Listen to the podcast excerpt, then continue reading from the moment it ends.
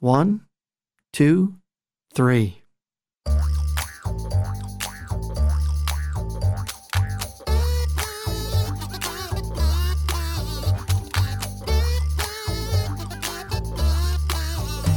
Welcome to Three Song Stories, the podcast that soars with our guests on the wings of their song stories and the ways music has become entwined with their lives. Thanks for listening. I'm Mike Canary. Our guest today is Jim Boots Demarest. Jim is a leadership and executive improvement expert who began his career spending a decade as an active duty F 15 fighter pilot. He was a distinguished graduate of the Air Force Fighter Weapons School Top Gun program and served in Desert Storm as an F 15 pilot. He's currently a brigadier general in the Florida Air National Guard. Jim graduated from Cornell Law School, where he served as managing editor of the Cornell Law Review while specializing in advocacy and international law. He then spent nine years as a commercial litigation attorney and partner in a national law firm in Florida. In 2004, he launched his consulting career and is the founder of Vector Point and Joint Force Leadership, both full service leadership and consulting companies. We met General Demarest when he came in for an interview on WGCU's radio show, Gulf Coast Life, and after that, I knew we must get him back into the studio to hear his song stories. Hey there, Boots. How you doing? Hey, good afternoon. Doing great. How are you? I'm doing very well, and it's okay that I call you Boots. As a matter of fact, I prefer it. Yes, sir. Okay. Uh, what's the short version of how that came about, and tell our listeners what it is? So, uh, my early career was as a fighter pilot in the U.S. Air Force, and every fighter pilot gets a call sign. It's not a nickname. Your pet has a nickname. Fighter pilots get call signs. And I showed up to my first operational assignment in Bitburg Air Base in Germany in the mid 1980s in a very go to war environment. And on my first day at work, I wore a Spitchine pair of flying boots to go with my new flight suit and short haircut. And when I walked into my first fighter squadron, I looked around and immediately realized that nobody else looked like me. They hadn't shined their boots in a long time. And so the senior captain behind the desk stood up, gave me top to bottom. First thing out of his mouth, nice boots. Thankfully, they took the F bomb out. Um, and although I never wore the boots ever again, I've been known as Boots ever since. Do you still have the boots? Uh, no, actually, I had to retire them. They are they are older than most of the people on the podcast. hey Jim, so wait, okay. Did you have? I, I just I gotta know this. Did you have at some point an actual like you had a helmet with like a, a label on the back that said boots? Like, did you guys really wear call signs? We really wore call signs, uh, not so much on a helmet, but we had name tags that were on Velcro. And every Friday afternoon, we would peel off the Jim Demarest name tag and slap the Boots name tag on there. When we went off base to other locations, we would never wear our real name. We would always wear our call sign name tags. So there's a great number. A great many number of people around who have no idea who Jim Demarest is, but they probably will remember Boots. So one of them must be listening to this. Um, have you had any other nicknames in your life that weren't your call sign? Uh, you know, before um, uh, the Air Force active duty experience, I was at the Air Force Academy, and I had some friends call me Demo, a takeoff on Demarest. Other than Demo, uh, it's pretty much been it. Uh, it's been Jim ever since, uh, except for my mother and her friends sometimes call me Jimmy, but I don't typically respond when someone calls me Jimmy. And of course, if I, if I ever hear James Thomas, I know that I'm in trouble from mom. But uh, Okay. Um, where did you grow up? So, uh, born and raised uh, on the North Shore of Long Island, little town called Northport on the North Shore. Uh, went to school there, went to high school there, and uh, and then left at age 18, never to return. How would you describe the musical background of your time there as a kid? Like what was happening around you? Yeah, so the musical time, uh, it was the uh, mid to late 1970s. So some of the best music a- around was there. I happened to be um, in the band. I was not an athlete, so music was a huge part of my life. I was a trumpet player, played in the symphonic band, the wind ensemble, the pep band, the marching band, the jazz band. And so a lot of what we did revolved around music. Um, I think because of my musical background, I had what some would consider eclectic taste in progressive rock, early Genesis, Gentle Giant. Hence the shirt. Hence the, the Genesis shirt that I'm wearing today. It harkens back to the progressive rock of the mid uh, to late 1970s, which I think still some of the greatest music ever produced. Were your parents cool with the music you were listening to? No parent is ever cool with the music that their children is listening to. Mine would be no example, and I was no. Uh, no, I'm sorry. Uh, my parents were no exception to that, and certainly I was no exception to the music that my kids liked to listen to when they were growing up.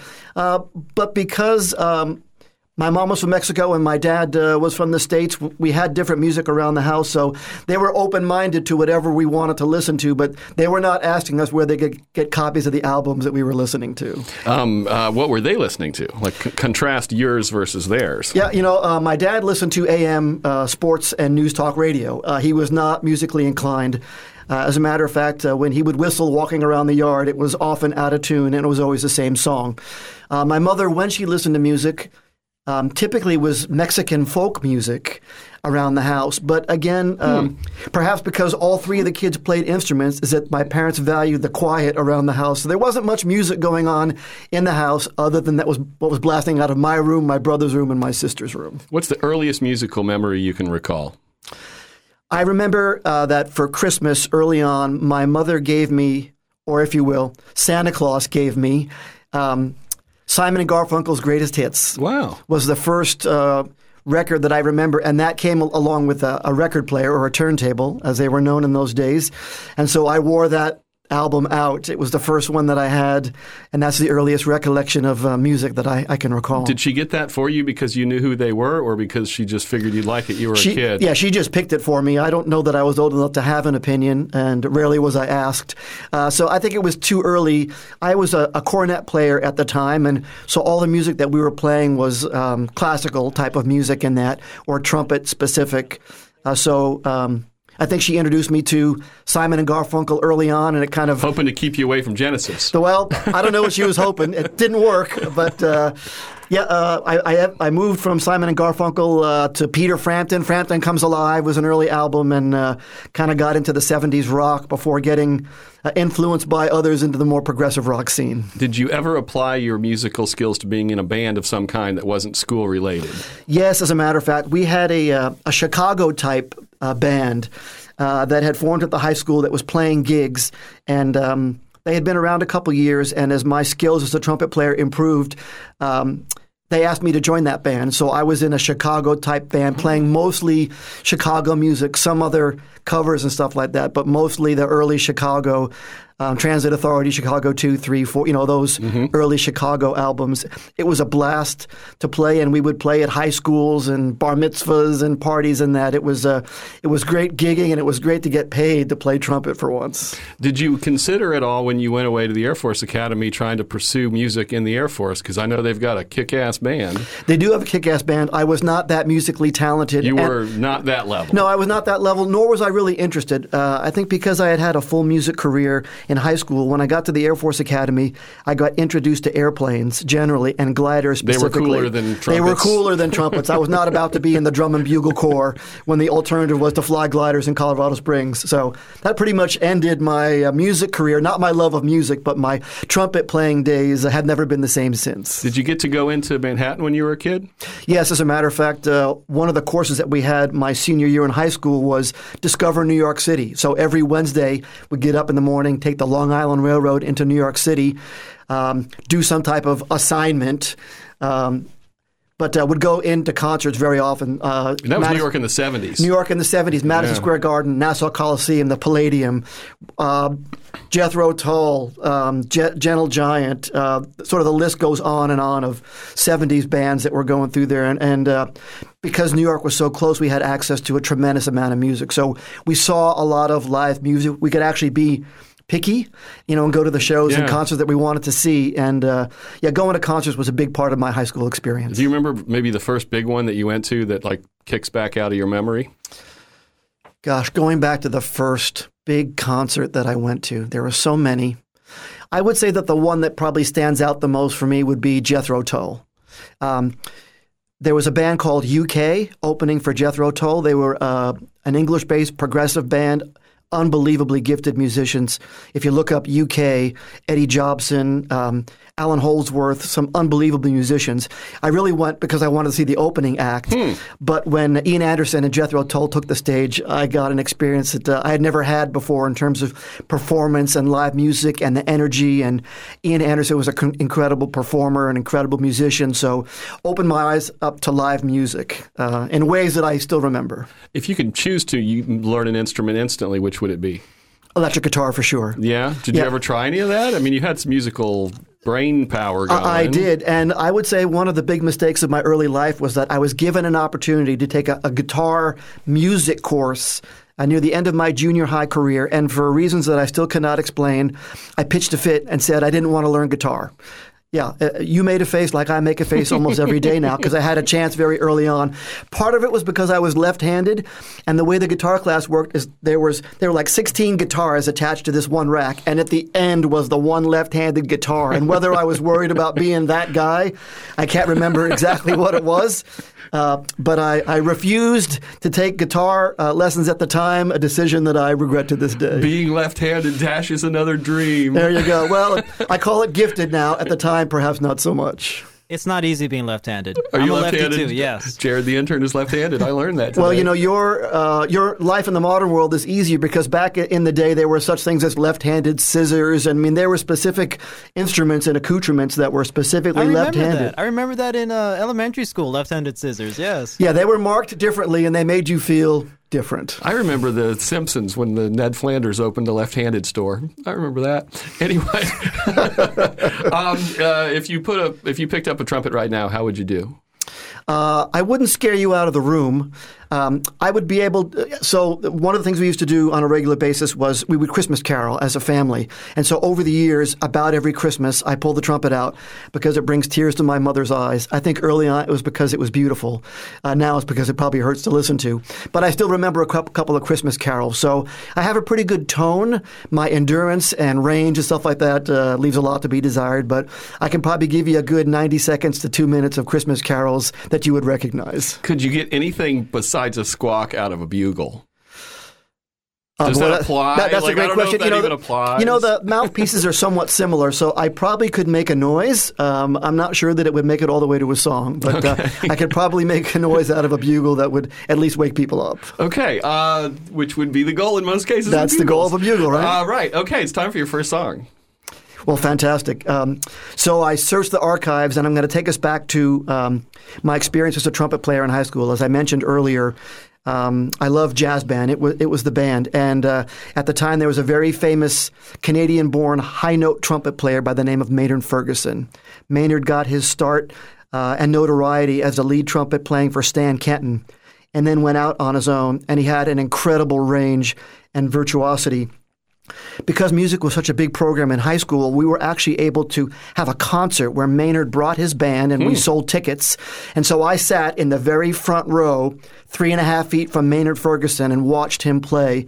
I saw him several times in concert after that, but uh, there was always one song that he played that, you know, when, when you hear it, you'll understand that the energy and the ability was incredible. But to watch him play this live at the pace and volume and with the energy that it brings, um, brings me back to that time. And if you're not awake listening to the podcast, you'll be awake after you hear Maynard Ferguson's Give It One. How old would you have been when you were there in that front row? 17 or 18 years old. 17. So that you were kind of at the peak of your trumpet prowess. I was as good as I was going to get. That's exactly right. But uh, the guys uh, playing for Maynard Ferguson were at a whole another level. One of them, Stan Mark, had actually played in the Air Force band. He was a lead trumpet there and was a lead trumpet for Maynard's band. So there was some connection that the band had to the military. But uh, these were incredible musicians in their own right. A trombone section, a sax section, trumpet section, all phenomenal and gifted musicians. And they had a rhythm section, guitar, piano, and that. So it was a, a 19, 20, 21 piece, a big band that uh, would blow the doors off of any venue they were in. Cool. Well, let's listen to it. Let's imagine you sitting in the front row thinking to yourself, I'm going to hang up my trumpet. uh, this is Give It One by Maynard Ferguson from the 1972 album MF Horn 2. Wow. Yes, that will make you hang up your trumpet if you're in the front row in high school and, and you're sitting three and a half feet from the guy who's doing this live. And he was an incredible performer. And you would sit there and think that, you know, there's no way he's going to race through all these high notes. And sure enough, he would nail them every single time. It was an incredible thing to watch. Uh, before you talk, Richard, I'm going to talk because I think I know what you're going to say. Uh, the pilot episode of this podcast uh, was Richard Chinqui in there, so I interviewed him, and he picked a song called Tank uh, by who? The Seatbelts. It's uh, composed by Yoko Kanno. And he described it as pure music. And I got like a minute into this, and I'm like, this is it. This is pure music too. Is that what you were going to say, Richard? No. No, I was, but although I, as soon as you said in the first episode, I knew exactly what you meant. Like, yeah, like that sounds like a like a seatbelts uh, song. Uh, no, I was gonna I was gonna ask. Um, so like sometimes uh, I play I play guitar, and sometimes when I'm listening to like a like a virtuoso, I can't even tell what they're doing. I just know that I can't. Like I'm like. Oh, this guy's good. I can tell what he's doing. I can't do it. This one over here, I don't even know what he's doing. I couldn't imagine it is where are you on this with with that song like can you could could you see it in your head and just not do it with your hands or is this just like completely out of the ballpark No, this would be out of the ballpark, uh, unattainable, unreachable. Because aside from the energy uh, and the high note stuff, Maynard had a, a, a unusual technique called circular breathing, Yeah. which, which means that he could play and breathe at the same time. So he could put the horn up to his face and run through this. And seemingly not breathe, and that goes against everything that you learn as a trumpet player. That you know, breathing and breath control is important. So, you would watch him play, and you'd watch him hit all these notes, and you'd say that, that that's just um, unique in unto itself. Can't even understand how he does it. I'm just going to admire a- and just live in the moment and you know kind of be in his presence. right on So you didn't even try to like play along to that when you were back then. Or Oh did- no, or did I, you? no, Like, no, no, no, uh, because uh, no, I was uh, certainly I was several octaves below that uh, as a trumpet player in that. So no. Um, and a couple times our jazz band did try and put some Maynard Ferguson songs in there, but since the lead trumpet is an octave or two above what anybody else could play, it takes a lot away from the music to play it down an octave or two. So um, no, never really tried um, for good reason because it uh, would have ruined the song for me probably. Um, uh, where does that song or that music or that kind of music fit into your listening habits today? Is that still part of your rotation? It is part of my rotation. Um, as you can tell, it's a very high energy song, and so um, I've spent the last twenty years as a professional speaker. And sometimes when you're getting ready for um, a speaking engagement, like with a big room or a large group or something like that, you kind of warm yourself up and you get yourself, you know, kind of emotionally pumped up. Uh, or uh, you're gonna, about to do something athletic. So in either of those typical cases, I've I've used "Give It One" a number of times as a song that I play right before I step on stage, or the song right before I go onto the field, or that as a way to make sure that I am. Um, at at whatever peak performance I'm going to kind of go for that day, my starting energy level comes from there, and hopefully just goes up from there. That's pretty cool. Um, so you said Jethro Tull was the first band that got your attention. Would that be fair to say, or what would be the first band that you glommed onto? So um, I would say Jethro Tull is is the concert event that I remember. I would have to say that the first band that I really glommed onto was a progressive rock band by the name of Gentle Giant.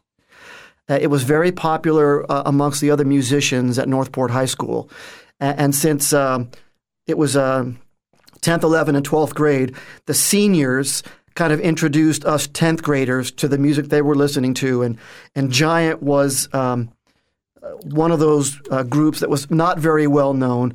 All unbelievably, incredibly gifted musicians. They did a lot of stuff with rhythm and syncopation and harmony and, and some very technically challenging uh, music. Uh, kind of like the genius level stuff we were talking about before. Like, how did they compose that? How did they perform it live? You know, and I saw them in concert in that. Um, and the more that I, we would listen to them, uh, the more interested in I got. So I, I dove hard into Gentle Giant early on, and it branched out into other progressive music, uh, along with my Maynard Ferguson and big band listening. Uh, but that's kind of the earliest memories of something that I really, you know, glommed onto. You tend to go toward the complex because that band is has, is very widely known for being extremely complex in everything that they do. And then I, you know, your first song there, it's it's there seems to be a full circle kind of theme with you. Yeah, you know, there, there does seem to be that way. Um, I uh, enjoy the complexity. Uh, I find it intellectually interesting and challenging. Um, I have done well academically uh, and in math and stuff like that, and so uh, I think it appeals to the um, uh, kind of the way my brain works. I, my brain operates at kind of a high speed, irrespective of what I say, uh, and so. I think it appeals that complexity that p- appeals to the fact that I tend to be a fairly fast thinker. And so I can process that music and, and I get satisfaction and joy from it. Uh, so I, th- I would say a lot of my stuff is, is that way because I listened to Genesis would, be the next band and another prog band, very complex in terms of the guitar parts and the synthesizers and the rhythm and you know the incredible musicians that were in Genesis. Obviously, Phil Collins, uh, Steve Hackett, um, Peter Gabriel was up front. You know, these are unbelievably incredibly gifted musicians, way ahead of their time. Um, but to your point, um, they were uh, composers of very complex music. Do you think you wound up flying fighter jets because you think fast, or do you think you think fast because you flew fighter jets?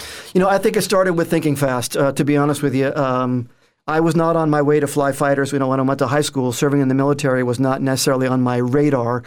But I knew that I wanted to do something at a high rate of speed, uh, and so I got uh, I gravitated towards the Air Force Academy because my godfather had been a fighter pilot in World War II, and he would sit at the bar at night and tell stories that how he single-handedly won World War II uh, in the air war in Europe, and I was fascinated by his stories, and so I decided to attend the Air Force Academy. And uh, when I got there, I got exposed to airplanes.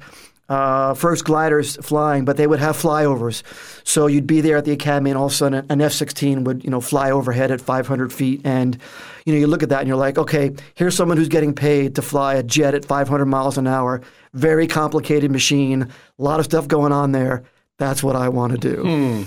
When you get to the academy, do they put you on a track toward that, or do you put yourself on a track toward that? You know, uh, the academy is designed to um, motivate people to be career officers in the military, and obviously they want us to gravitate toward the combat arms. Uh, so, for example, my class of uh, 850 graduates, some 450 of us went on to pilot training or navigator training. So there certainly is uh, a slant toward operational Air Force missions, flying being the big one. So it, it's it's more that um, in my year group, if you if you were medically qualified to fly and you wanted to fly, you could go to pilot training. So it wasn't like you were competing for the opportunity. If you if you graduated from the academy successfully, uh, so for example, I'm a poli sci major. Okay, because I was interested in political science. Right. Went on to fly jets uh, for ten years and, and did well at it. So. Uh, it was more the opportunity that they present at the academy, and I was like, okay. And then once you get to pilot training, it's a competitive process. So if just because you think you want to be a fighter pilot doesn't mean you're going to be a fighter pilot. The academy positions you to succeed in pilot training, but then you go to pilot training, you start all over. Right. And it's every day is graded. It's it's a competitive event. Uh, and they rank order you 1 through 65, and the number one guy or gal gets their number one choice. And I was lucky enough to be the number one guy in my class and got to choose my fighter for the Operational Air Force, which was a, a dream come true. And you chose the F 15. I chose McDonnell Douglas F-15. They were F-15s and F-16s were the two top fighters uh, available at the time. I chose the air-to-air mission. I found that to be interesting uh, and very exciting, and so I went on to fly the F-15 on active duty for 10 years after that. And you went to the school that is referred to colloquially as Top Gun School.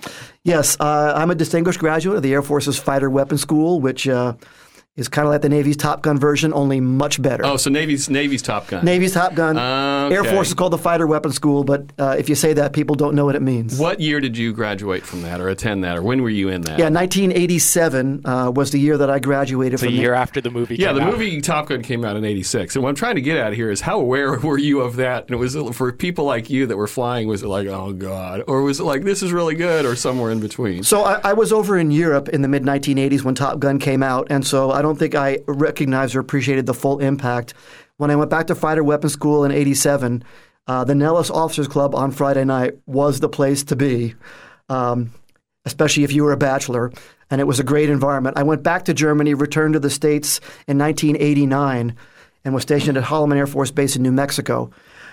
And and really, my time in um, in the States from 89 to 92 flying fighters gave me the full appreciation for Top Gun and all the advantages it provided a young man flying fighters. Did you play much beach volleyball? Oh, I was Yeah, going to I was ask gonna about say, volleyball. I was gonna say, Beat me to no. Um, we used to sing, but not like they did in the movies. Uh, most of the songs that we sang were were not uh, of, of movie quality, but uh, not a lot of beach volleyball.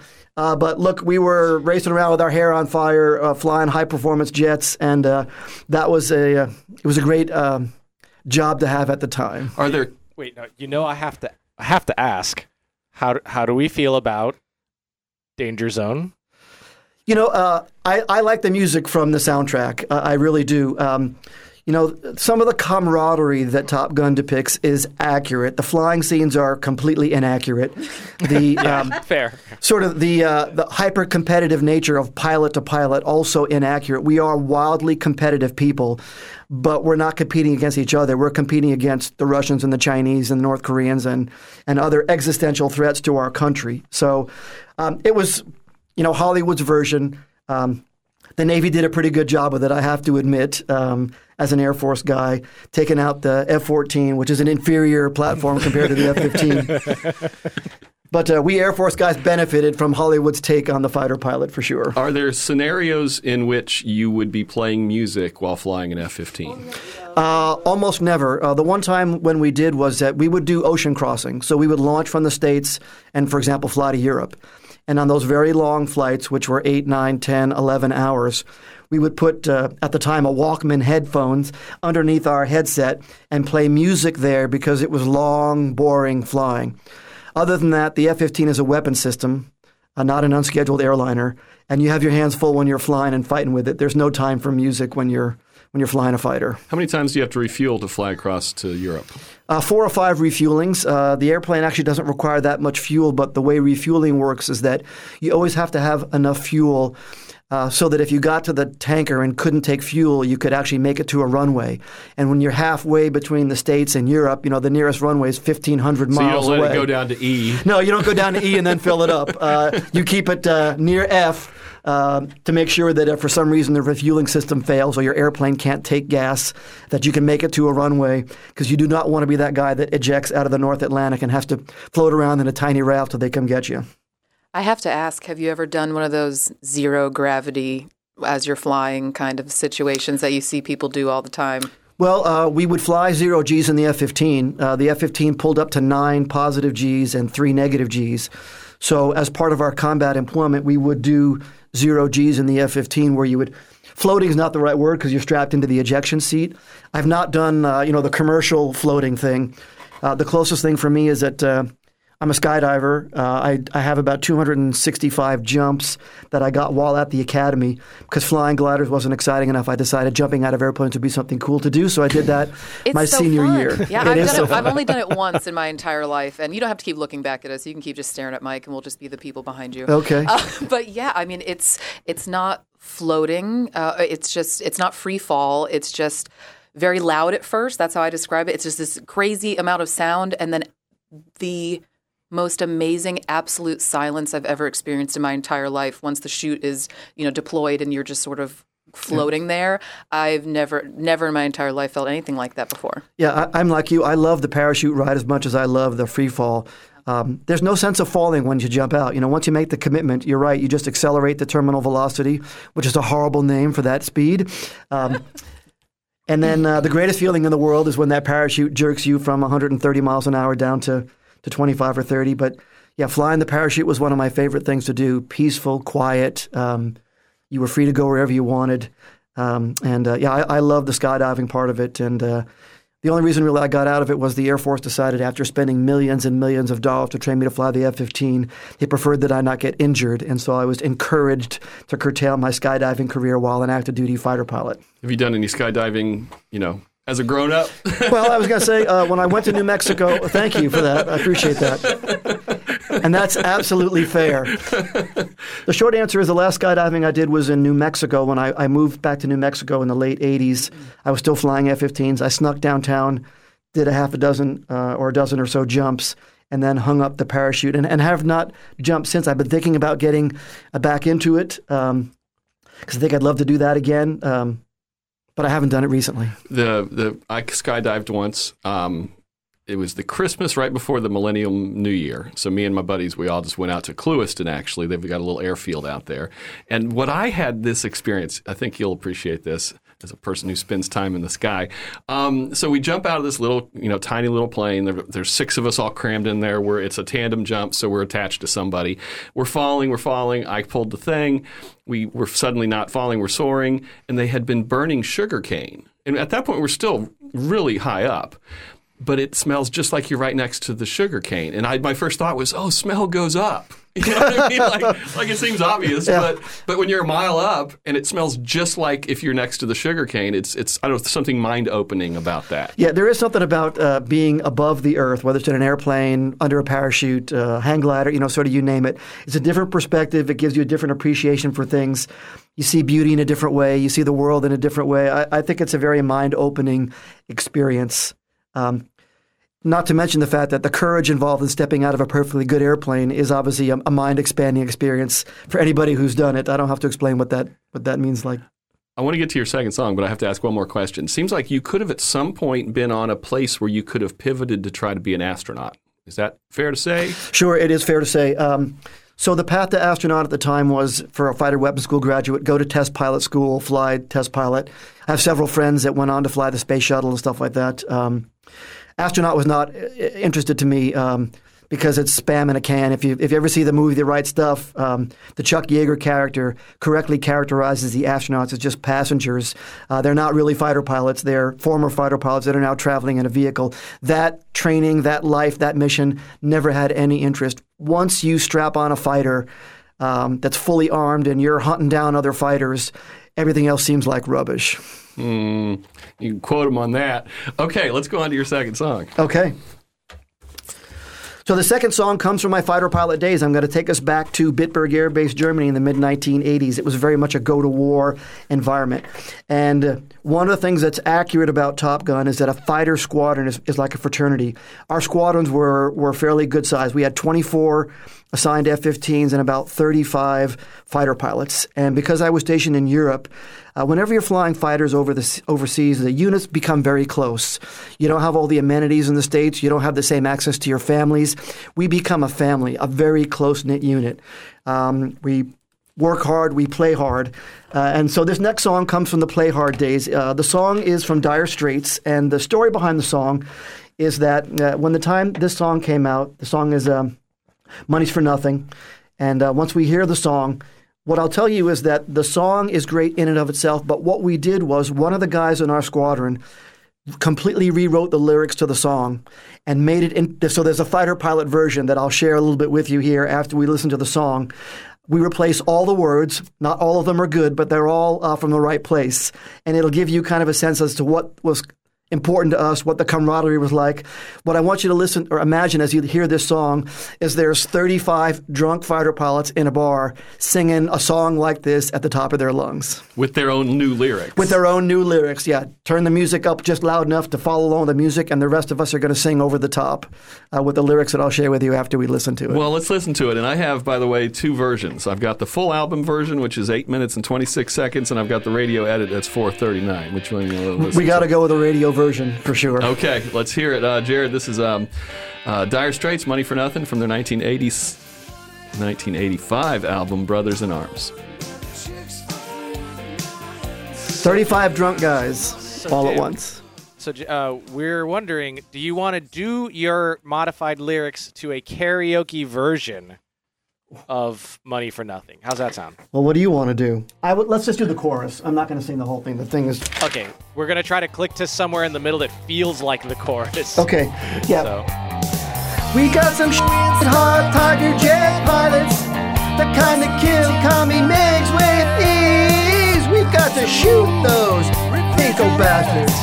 We've got to kill those communist pigs. That's why I played trumpet and didn't sing. it's a little high for me too, but I'm Thank sure with a couple of drinks, it sounded fantastic. That is amazing. That um uh that piece of paper, like that's typed, so that's like old. It is. It, thank you for that. Well, yes, no, but you know what I mean. That's a photocopy of like That's that, that's that- the original. So yeah, yeah, what happened was uh, it was like I said, mid to late ni- mid to, to late 1980s uh, at Bitburg Air Base in Germany, and um, I'm not sure I have authorization to reproduce that. Uh, but yes, yes. I was curious. Tara's like, no, I'm no, gonna take a I, I know, picture I know what you're thinking, but but no, um, I might get chastised uh, for that. But uh, anyway, because there's a number of political incorrectness things uh, in here. Not that the original song doesn't have that too. Uh, but yeah, so what happened right. was. Um, and this was just one of the guys just thought this would be a great idea. So he slaved away at this, and one Friday night shows up at the bar with 30 copies of this and says, "Hey, crank up the song," and he sings it to us. And of course, by then we had had a cocktail or two, so we were very enthusiastic with our support. And then after singing it a couple times, uh, it became something that we carried with us. So we didn't need this anymore, and we would go uh, to a German Air Force base and we'd land and someone would put the song on and we'd all stand up and just start singing it. So it was, uh, it was our Tiger Squadron. Uh, song for a couple of years.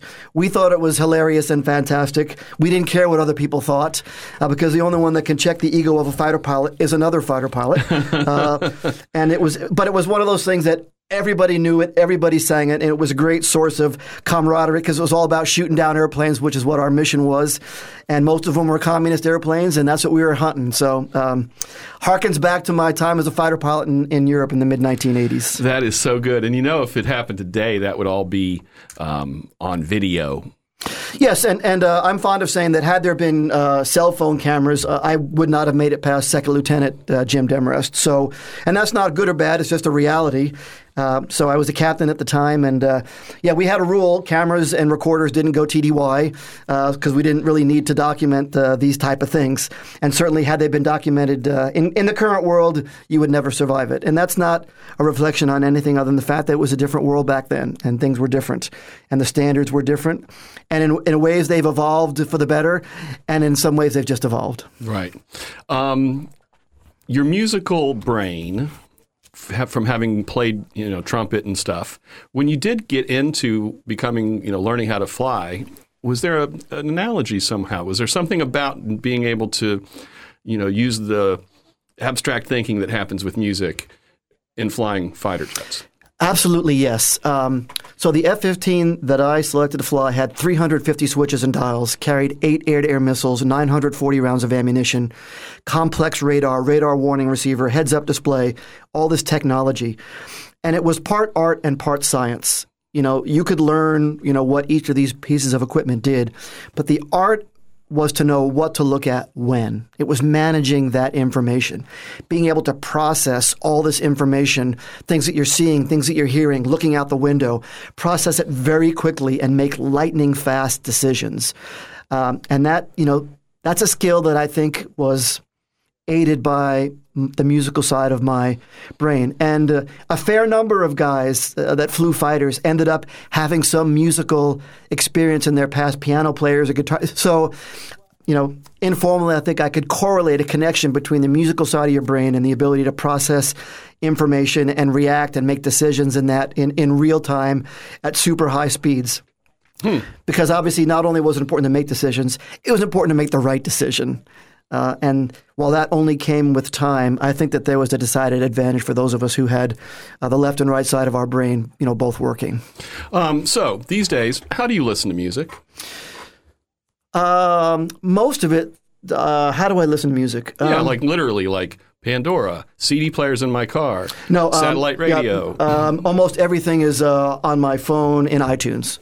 Um, I will upload um, uh, CDs that I have. I will take old albums, you know, digitize them, put it. But I run everything through iTunes. It runs through my Apple Watch. It runs through iTunes. Um, that's how I listen to music. Um, and um, yeah, and uh, I have a collection of albums in storage. I'm about to pull them out. And, like uh, vinyl? Vi- like vinyl, yeah. Um, assuming they've survived stored for all these years. Uh, but I need to get a turntable, uh, and I'll listen to some of the really old stuff or things that I haven't yet uh, digitized. But for the most part, everything's digital in my current library. When was the last time you bought music that had physical form? Can you even remember? Well, CDs count as physical form, right? Sure, yeah, yeah. Oh, yeah. Uh, gosh, uh, CDs. When's the last CD I bought? Uh, my wife was, was more of a fan of CDs, so she would have you know Tim McGraw's latest release. She would have purchased uh, on a CD, uh, and she liked keeping it that way. I would say for me, um, last CD I bought was probably five years ago. Um, realizing that all this, everything that I liked, was either already in iTunes or I could pull it off of vinyl. When was the last time you discovered new music? And I don't necessarily mean brand new music, just new music to you that all of a sudden you were like, I'm going to listen to more of this. You know, I'm always on the hunt for for new music. Um, I have uh, although I've kind of focused on progressive rock, um, big band, jazz, classical. So I, I um, kind of am always seeking out uh, new music. There are some genres that that I don't like nearly as much. I have not been able to figure out rap music uh, as a, as something to enjoy, so I don't have any of that. Um, you know, for those of you who love rap music, have at it, but it's it's just doesn't doesn't meet my taste. Um, but uh, I think most of the music I get turned on to now is through my brother. My younger brother is a musician at heart. He works in the tech industry, but he was a music major in school, has always been sort of the mu- musical conscience of the family, and he'll turn me on to stuff and say, hey, you should listen to this or that. And I'll sample it, and sometimes he's right on, and other times uh, not so much. But uh, hey, um, at least I have another uh, opinion, another source of new music because I don't listen to the radio all that much, and when I do, it's typically classic rock or you know um, 80s, 90s, that type of stuff. So I'm not getting exposed to as much new stuff unless I hear from it from others. What were you listening to when you drove over to the studio today? Nothing, because I drive uh, and do different things in the car. One of the things I do is uh, I drive in silence to think and prepare. So I was thinking about the stories that we were going to talk uh, about today, and so I, I drive quietly. And uh, I don't have music on uh, uh, at home all the time. And I think it's perhaps because when it's on, I'm actually listening to it. I don't need noise in the background. When music is on, it stimulates my brain in a way that I'm going to pay attention to it at some level. Hmm.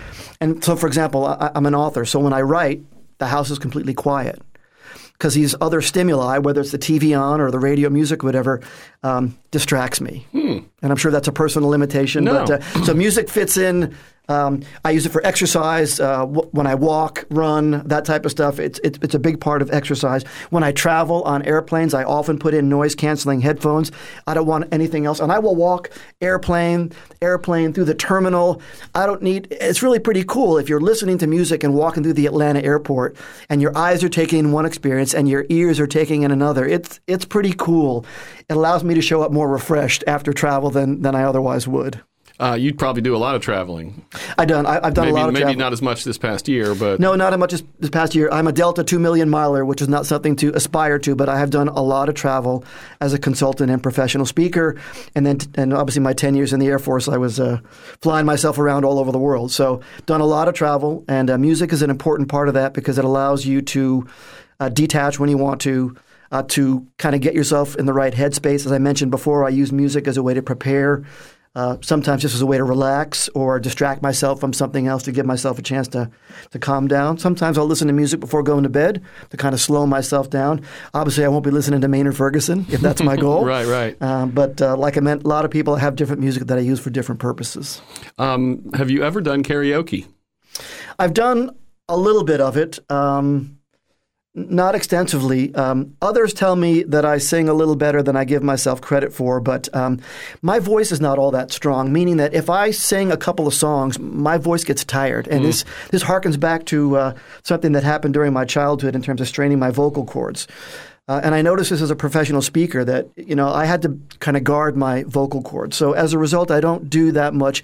I will sing a couple of phrases here and there on the radio and that, or if I'm particularly inspired, a little bit. But uh, if I sing for any length of time, it wears down my voice. And since my voice is important to my vocation, I try and protect it. Are you a dancer? Um, well, I think given enough drinks, aren't we all? um, uh, I like to dance. I'll go out and dance. Uh, I'm happy to go out and dance. Uh, I don't go every Friday night, so I don't necessarily seek it out, but I'm also not afraid to go out and dance. Uh, Okay. Um, do you have any TV theme songs committed to memory that you would sing with us if we pulled up the song? Oh gosh, um, I'm not much of a TV watcher. So if the TV isn't, you know, circa 60s, 70s, that early counts. 80s, yeah, that I, counts. I get it. Before color, I, I understand that. Um, um, gosh. I don't know the Jetsons. Uh, it's got to be a cartoon. The Jetsons. It does have some words. Uh, I, I know. Um, Jared, Jared's excited by the Jetsons. okay, yeah. Um, I, while you are asking the question, I was like, the Jetsons. And he said it, so I'm like, okay, I'm a mind happen. reader. Got it. yes, you are. Pull up the Jetsons. I think we have to do it. Jane, his wife. See, that's the thing I That don't know. That was know. pretty good. While he's pulling that up, You're- I have to just act real quick. Are you related at all to the actor Jim Demarest, which IMDb told me was an actor known for roles in Magnum PI and Hawaii Five O? Uh, if if I am, uh, I don't know it, and he owes me royalties. Um, because I'm a little older, uh, there was an actor called William Demarest who was uh, Uncle Charlie in My Three Sons, and that's who people used to ask me because My Three Sons was actually running on television when I was growing up. He doesn't look like us. He didn't talk like us, but that's the only other Demarest of any notoriety that I'm aware of. Okay. All right, stand by. We really had to, to do this, huh? Oh yeah. Oh yeah, we're gonna see how good you go. God. Very orchestral. It, He's going in the chair. yep. Gosh, now I don't even know if I remember there's any words in it. Jetson! Jane. Jane his, oh, his, his boy, boy Elroy. His boy Elroy. Then Jane, Jane, his wife. Next. Daughter Judy. This is way funkier than I remember it. Yes. Jane, his wife. Jane, his wife. This is the original theme song. Yep. There's not a lot of other. Yeah, this is. I picked a good one to sing to because I don't have to sing. We have to find something else. I'm afraid. Alrighty, so let's see here. What? Wow, that I I don't remember it that way. I remember it being less c- complicated and impressive. It's a banger. Let's see here. You know, uh, it's got to be Bugs Bunny cartoon or, uh, but, but there's no words to that. Let's see. What theme song? Um, as you can see, I'm not much of a TV watcher. Um, make some suggestions from that era. Um, let's see. I Dream of Jeannie didn't have any words. Nope. The Flintstones. Yeah, Flintstones. Meet the Flintstones. They're a modern. Flintstones. Meet the Okay. All right, this Flintstones. is- They're a modern Stone Age family. Wait, wait, say it, say it, say it. Ba-da-ba-da-ba. From the town of Bedrock, there's a place right out of his story. Ba-da-ba-da-ba. That's right. Let's ride with the family down the street, Mm, something something feet. courtesy of Fred's Two Feet. Yeah, That's right. I think we did. They're a it. yabba dabba two time, a dabba two time. We'll have a gay old time. Yes. Okay. I'm gone. I'm gone. You lost me. Okay. Yeah. Oh, okay. What we Okay. learned is Jim is Flintstones, not Jetsons. Yes. There we go. We, Okay. um, we're going to stay in this realm for just a little longer. Uh, the silly realm, I mean. Okay. Um, if you were a championship wrestler, uh, what music would you enter the arena with? Oh my gosh. Um, so I have a Mexican American background. My mom, born and raised in Mexico, and obviously the Mexicans are famous in this area. So it would be some conquistador type of, you know, very high energy brass, you know. And what would that be? So um, let's see. There's a Stan Kenton song, um, Malaguena. Oh, parts of Malaguena. Yeah, there's a, it's a Stan Kenton version. Pretty upbeat. The beginning is a little bit slow. We're just gonna hear it for a second. Here. Yeah, go for it. Malaguena. What would your uh, wrestler name be? Oh, Boots. no. Oh, no. yeah, have I'd, I'd have to have a tag team partner. My brother and I would be the Taco Brothers. No question about it. Wait, what is what is Spanish for boots? Botas. Botas. He will be a heel wrestler named Boots. Oh yeah, Get it'd it? be a heel. Get it? Yeah. Oh, Jared, you're too young for dad jokes. I was gonna say. Good. That's a good No, I'm not. Hey, if you meet if you met my grandfather, you will totally understand where I get my sense of humor from. Okay. Well, your let's- grandfather and I are probably around the same age, so.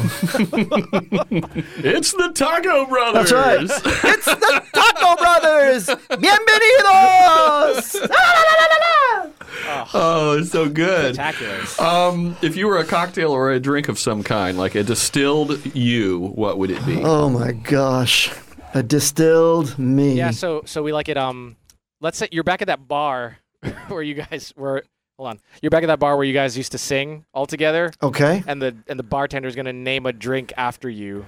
Well, I guess I know the name of the drink has to be It has to be the boots. the boots, right? Okay, so how do you make a boots? Like that's the question. Okay. I don't want your listeners to get the wrong idea, but there's a fighter pilot drink called Jeremiah Weed. it is a hundred proof bourbon liqueur that can only be consumed as a shot, uh, refrigerated cold, because otherwise it's horrendous. so the drink would be part bourbon, part Jeremiah Weed, um, frozen. Um, set the top on fire. Make sure you blow it out before you shoot it down. It, there's no sip in this drink. It's going right to work. All right. That's perfect. Um, what's it called? Jeremiah Weed. Jeremiah Weed. So Jack Daniels, Jeremiah Weed, a cigarette lighter. Don't stand too close. You burn your eyelids or your your um, facial hair. You speak from experience. It sounds. Oh my gosh. So Jeremiah Weed, for those of you who are so inclined, here's what I will tell you. Weed makes ordinary people do extraordinary things. and extraordinary people do the impossible. Okay. We'll quote you on that too. That's a clip. Please make sure you say Jeremiah Weed, because if my children hear weed, they're going to get the wrong idea Yeah, of their so- dad who grew up so in the what I have 70s, okay? I, I have here the boots. Jeremiah, uh, two ounce Jeremiah weed, Jack Daniels float, flambe. Perfect. How old are your kids? My daughter Gabby is 23 years old. She's in Air Force helicopter pilot training, so she's old enough to drink a boots. My son Chad is 20. He'll be 21 in October, so he'll be soon old enough to drink a boots. He's a college uh, athlete and soccer player up in Virginia. Do you have any memories of them bringing music to you that you were like, nope? Well, early on, we encouraged our children to practice music, and the unfortunate reality of giving your children the choice is that they might not pick the instrument that you like the best.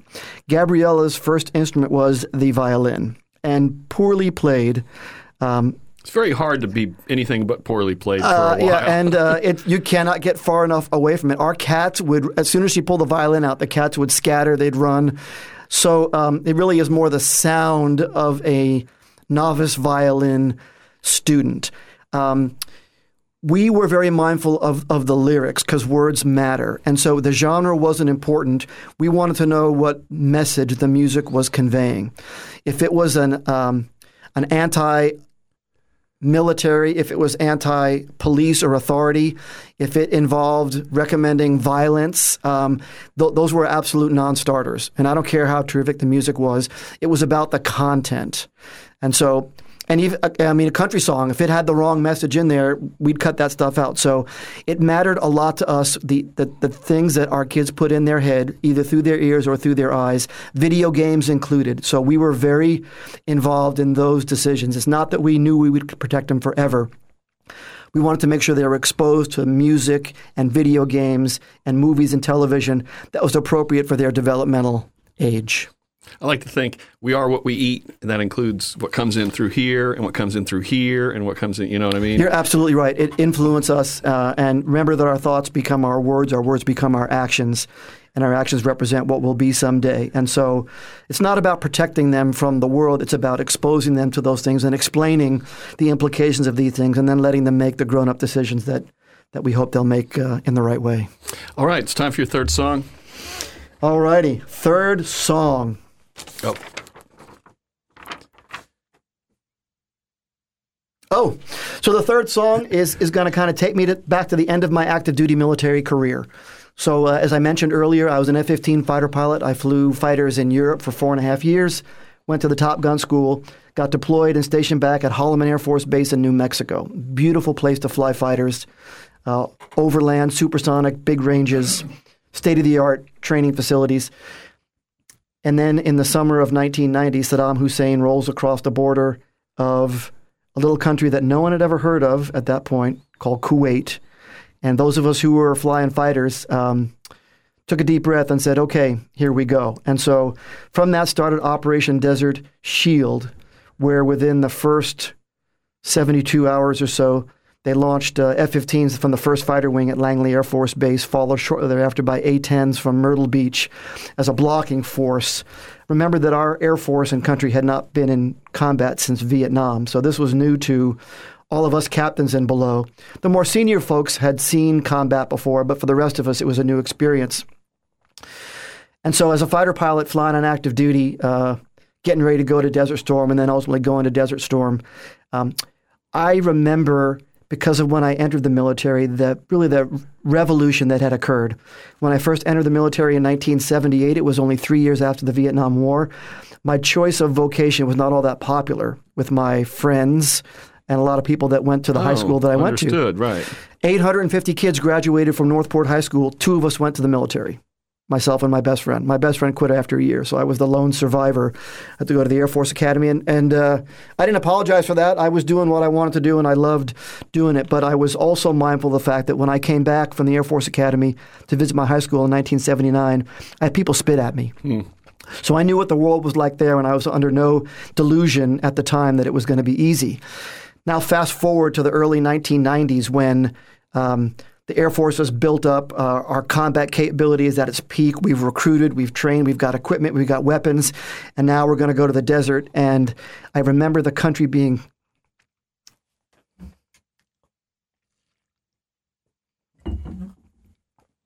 behind us. You know, as we approach Memorial Day, um, takes on a more serious note.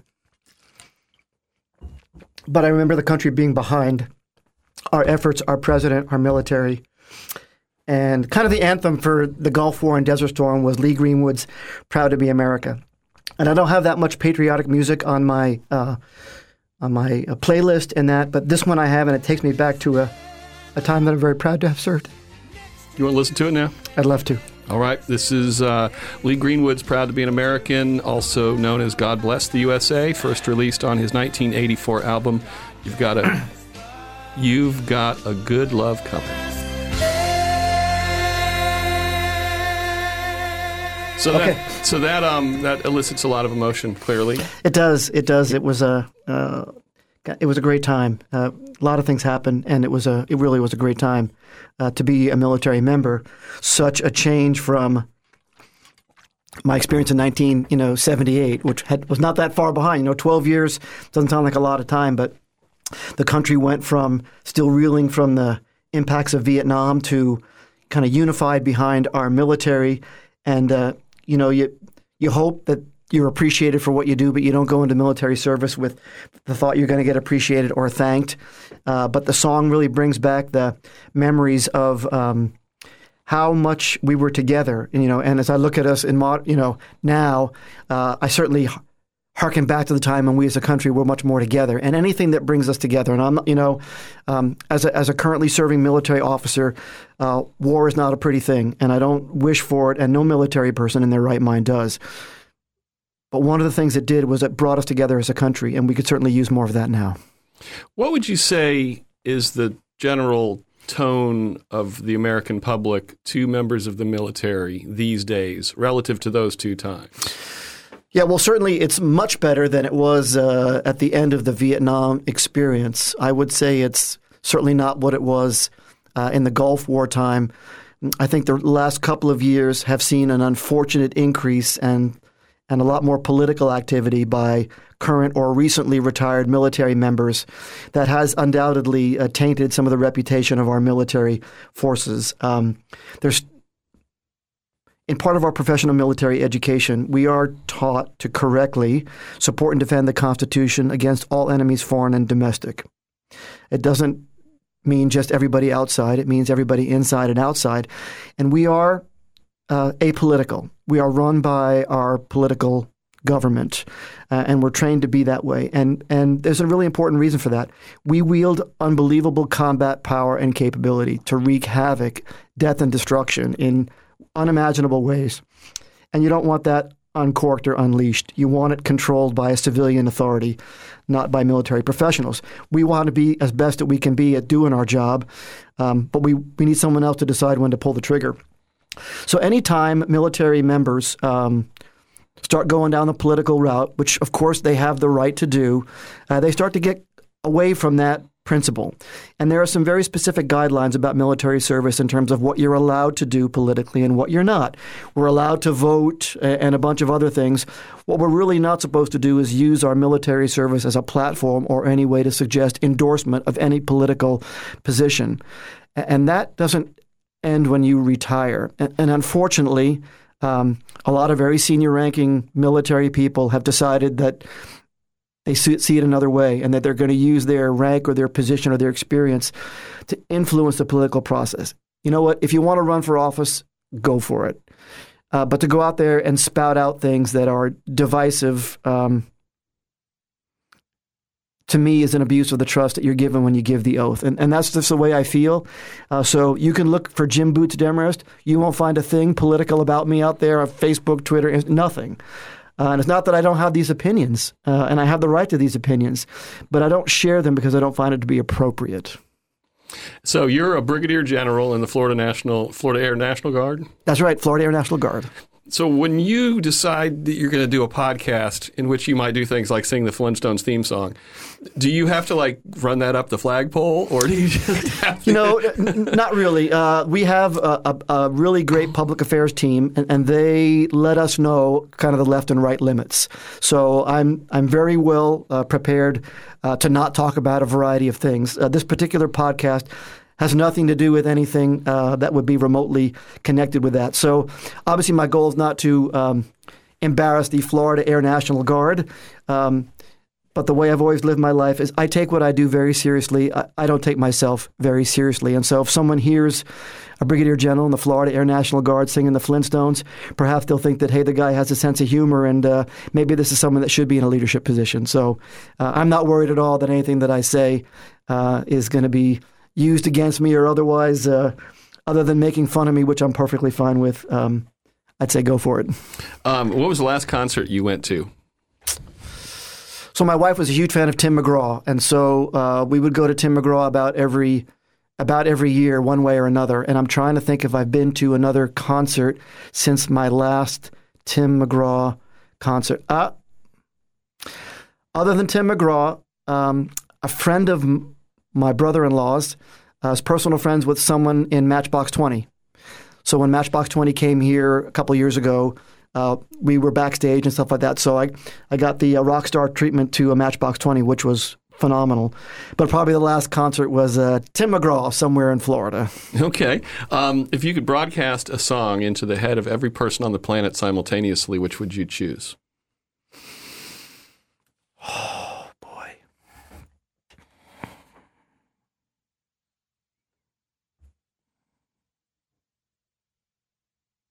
I know this pause may or may not show up, but I really need to think about this one. Take all the time you need. I figured that you might say that, so I'm going to go into my iTunes because it may be I'm going something. to drink some Diet Mountain Dew. There you go. Do the do, baby. Okay. Drinking Diet Mountain Dew. Hashtag not an ad. Hashtag could be an ad. Yeah, right? Hit us up, Mountain Dew. Yeah.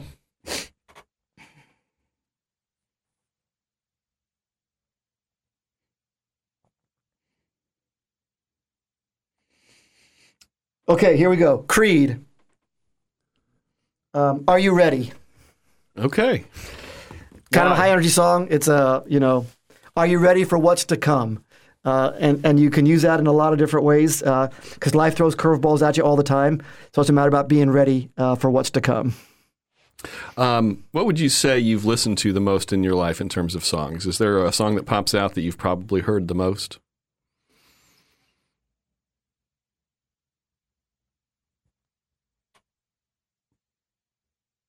I'm sure there is, and it probably takes me back to Chicago. I would say probably beginnings from Chicago because I've been a long time fan of Chicago, and it was one of the first songs I had to learn to be in the rock band. So it went through my head a lot because when you're when you're trying to um, to play in, in a Chicago like band, it's not just the notes, but it's the style, the you know the way, the volume that they play, and and so I listened to it to try to look for phrasing and for a lot of things. So I really tried to get. Um, to model my style after that, so that when we played it live, it sounded more like the recording than Jim Demarest's take on Chicago's. And once you do that with one song, like once I got beginnings down, then it was easy to kind of take that style and plug it into any other Chicago song that we were playing. So, beginnings from Chicago. Um, you listen to music through iTunes, so you probably aren't listening to albums that much. But are there any albums that you would prefer to listen to in their entirety? You know, I, I probably misspoke. I listen to almost predominantly albums. I'm, I'm Oh. very, very few uh, single song kind of guy. use the digital. I use the digital format, but yes, albums. the only time I listen to songs uh, or, or playlists is for working out or running. Other than that, it's it's almost always albums. Okay, so perfect album, Um, perfect album. An album you won't skip a track on. Oh, easy. Interview by Gentle Giant. Okay. And your listeners would never have heard that before, but Interview by Gentle Giant has got to be one of them. Um, what was your process for choosing your songs? So, um, what I thought about was um, I, I really started to think about songs that would take me back to a particular time or location. And um, as I thought about that, I realized that, you know, that the music that I listen to, um, I've been listening to a lot of the same music for a very long time, and so there weren't that many songs that took me back to a particular spot. So I really tried to take to heart and think, not really about the spot, but what songs you know c- could I relate to a particular time in my life. Um, and so I started thinking about my Air Force career and flying fighters, and that's when Money for Nothing came up. I thought about my Desert Storm experience, and with Desert with uh, you know the 30th anniversary of Desert Storm this year, and some other things around the Gulf War that I'm currently working on. I was reminded of that time, and then I think my roots as a trumpet player and musician always bring me back to Maynard Ferguson. So that's that's the process that I went through. And, and when I think Maynard, I think Give It One. So that's what I went through to pick the three songs for today. Do you ever play video games that involve flying? It just occurred to me because I know like flight simulators these days are like, you know, Not often, and here's why. so um, my mother came to visit uh, me when I was flying F-15s in in, uh, in Germany, and we happened to go out someplace, and there was a flying video game that I had never played. And I decided to play this flying video game in front of my mother and crashed several times.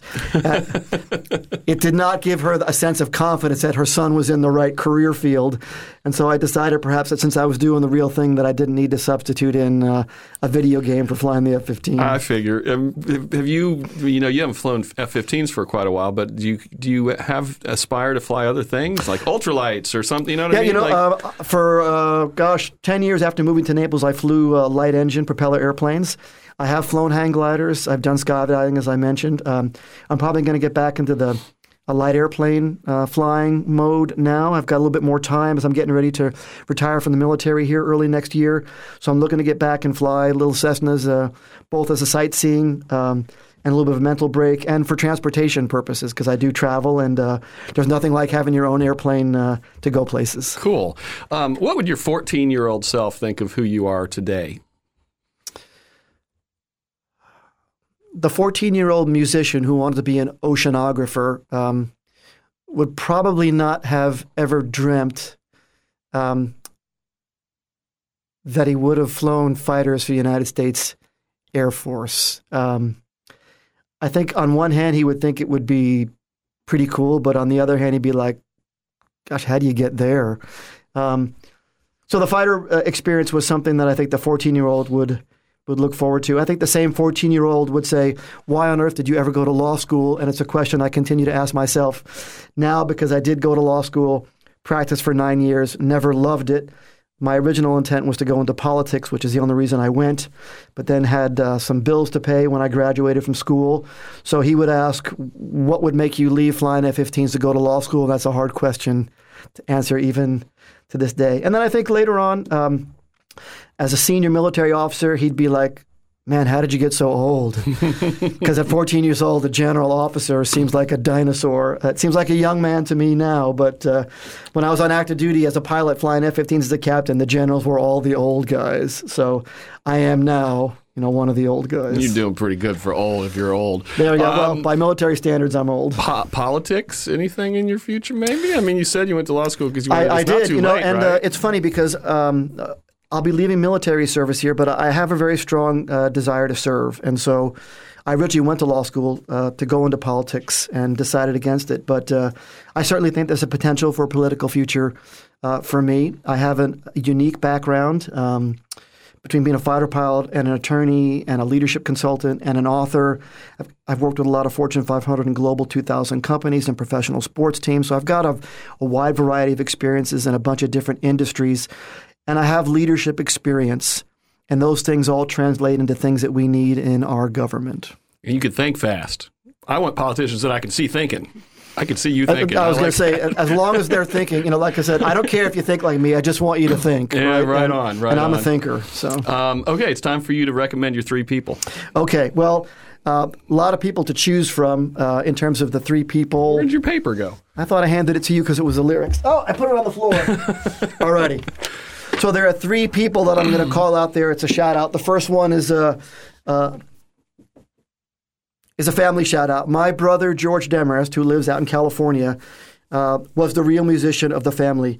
George played trumpet uh, alongside of me. He started several years after I did. he uh, was better than I was, and he got right up to the chair right next to me. My senior year in high school, could have challenged me and supplanted me as the lead trumpet. Out of respect, I'm sure it wasn't fear, um, didn't challenge me. Went on to study music, incredible musician in his own right.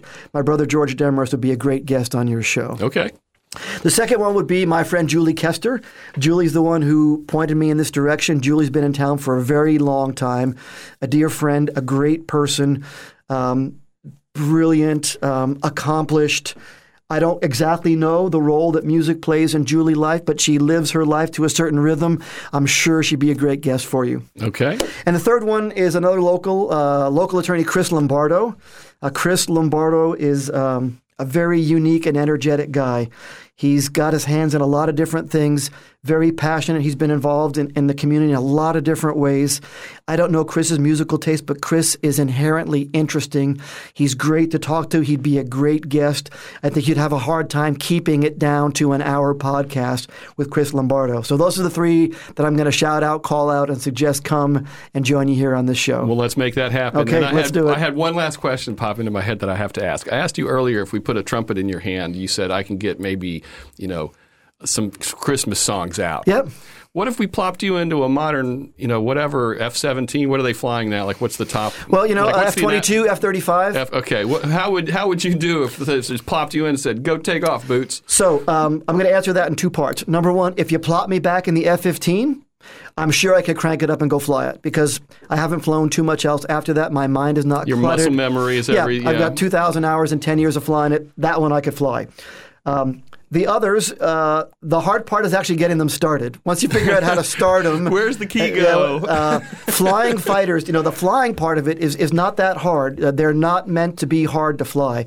The hard part about being a fighter pilot is fighting with it. It's a weapon system. And so employing it in a tactical environment is where the hard work is done. They're easy to take off, they're easy to land. So I feel comfortable that I would survive the experience based upon the safety features. I might not be very good, but I could safely take off and land. And I have some confidence that uh, almost any fighter pilot would say the same thing, at least anyone worth their salt. All right. Well, thank you for putting up with all our fighter pilot questions during our music podcast. Um, any final thoughts you want to leave us with? You know, um, uh, I do have final thoughts. And uh, as I was driving here today and thinking about it, um, I, I was thinking about the role that music has played and continues to play in my life. Um, whether it's the people that I've met through being a musician, whether where music takes me back to different places, where I use music for different things, uh, to remember people, uh, to get myself uh, motivated. It, it's an incredibly powerful tool. You know, you think about it's a three or four minute event and people you know create this out of nothing i'm always inspired by composers and people you know from the arts they give us something and think about this there's a song out there that i haven't heard in 30 years that if we played it right now i could sing along with it there's something wired inside your your brain that only music can do and that's why I think it's so important, and uh, that's why I'm delighted to be here and share my musical experience, such as it is, with you and your listeners. Well, we really appreciate it. Thanks, Mike. We make three song stories in the studios of WGCU Public Radio on the campus of Florida Gulf Coast University in Fort Myers, Florida. Richard Chinqui is co creator and producer. Tara Callaghan is online content producer and host. Chris Duffus is our executive producer. Jared, the intern Gonzalez, directed today's show. Our theme song was created by Dave Dave Dave Cowan and Stick Martin at Monkey House Studio in St. Pete. For this week's parting tune, we're jumping back to the beginning of year two with episode 54 guest Lieutenant Colonel Robin Marr. His third song story came to my mind as we were talking with Boots. Robin is a naval aviator who once flew Presidents George W. Bush and Barack Obama as part of the Presidential Helicopter Squadron, and he commanded Marine Heavy Helicopter Squadron 361 from 2004 to 2016, and it was during that stretch that this song story originated. the helicopter that I fly, there's a way to hook up uh, music through the the uh, kind of the inner the ICS system, the the headphones, and uh, when you're not doing some sort of mission or, or something that requires you know, everybody being completely focused, usually at the end of the night, there was an opportunity. Hey, sir, do you mind if we plug in some music? Uh, and so it was a way for us to you know sort of uh, kind of relax a little bit, decompress. A lot of times it was you flew all night long and you're on your way back home and the sun is coming up and it's just this sort of very like uh, uh, you know warm safe feeling uh, all of a sudden. And this song, I, they, one time I handed them my, my iPod and I said, "Hey, play you know, play this song," and they, they hooked it up, and, and everybody I think kind of it was just that that perfect uh, confluence of of events, and everybody's like, "That was the most amazing thing," and it's uh, and so then it kind of became for us, you know, "Hey, sir, can we put that on there on the way back home?" And we're like, "Yeah, absolutely, Let, let's put it on." Keep listening. Next time on Three Song Stories. No, uh, that's a six. Six. That's high enough to start a game, right? Okay, we're gonna play a game of D and D. This is awesome.